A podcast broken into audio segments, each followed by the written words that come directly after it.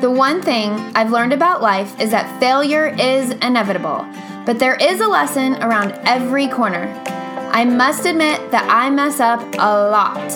Why waste the lessons when I can share them? These letters are meant for my daughter to read when she gets older, but in the meantime, why not use them to inspire you too?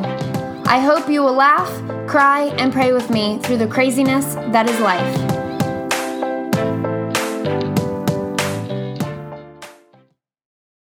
Carry your own weight. If anyone is not willing to work, let him not eat. 2 Thessalonians 3:10. I was fortunate to have a father that showed me how money works from an early age. He helped me make the connection between working and earning money. He taught me the importance of saving and delayed gratification by letting me learn hands on. I'm thankful to my dad because I would probably be struggling like, like most of the world if it weren't for him. Working is not only biblical, but essential for harmony. In my opinion, the lack of motivation to work and the absence of pride for accomplishments is one of our biggest downfalls. I'm sad to say we live in a time where a lot of people are looking for handouts. I really hope this changes before you're my age. There are many of us busting our booties every day. Then we're required to give a big portion to those that do not work or to things that we do not support. I see many people in my life that expect special treatment because of a situation that they have caused for themselves from bad decisions.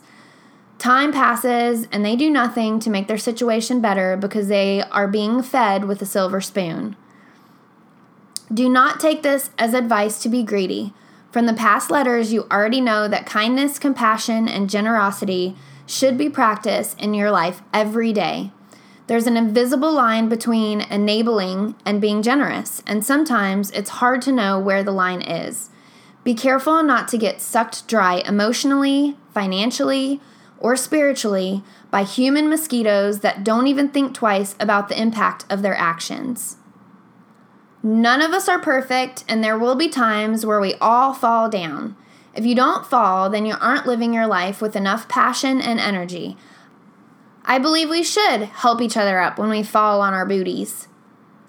But some people are like toddlers trying to learn how to walk up, down, up, down, up, down. This is when we have to make sure that we're not enabling them by not letting them learn how to get up themselves and stand on their own two feet. It's up to us to create a whole new way of thinking.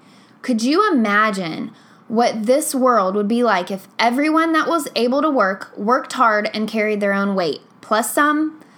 What if everyone learned how to work and save and stand on their own two feet? There would be no more people swimming in debt, small businesses would thrive, and there would be plenty to help those that genuinely need help. I love the passage I quoted and want to share the whole thing. Even if you're not a follower of Jesus, this is powerful stuff. The passage says, For even when we were with you, we would give you this command If anyone is not willing to work, let him not eat. For we hear that some among you walk in idleness, not busy at work, but busybodies.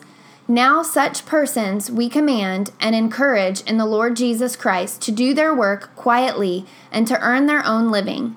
As of you, brothers, do not grow weary in doing good. If anyone does not obey what we say in this letter, take note of that person and have nothing to do with him, that he may be ashamed. Do not regard him as an enemy, but warn him as a brother. Our culture is so backwards.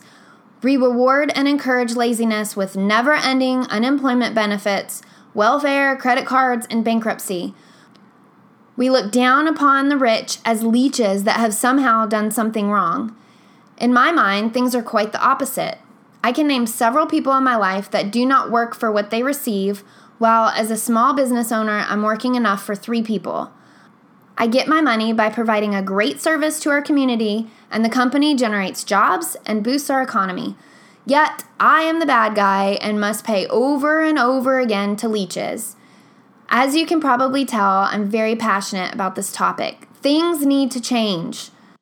But another important thing to point out about the passage I read is to not regard those that are not willing to work as an enemy, but warn them as a brother. This does not mean to rise in hatred or anger, but to offer tough love with firm feet. There were times not too long ago when it was looked down upon to be a leech. Kids' movies have even been made about this. The ants working hard all summer to store food for winter and the grasshoppers coming to take it. Let's all be ants and there will be plenty for everyone.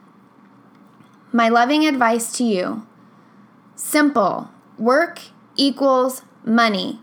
You are entitled to nothing that you don't work for. If you want something, work for it. This includes toys, cars, college, retirement, and even health insurance. Spend less than you make and learn how to be a good steward of your money. Do this no matter what everyone else is doing around you. Make sure when the time comes you find a husband that lives this way too. I'm so excited to see you thrive in this part of your life because it's such a great way to live, and I know you can do it.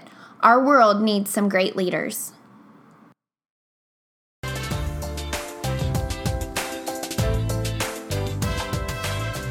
Now let's go live a prosperous, God loving, joyful, legacy building life.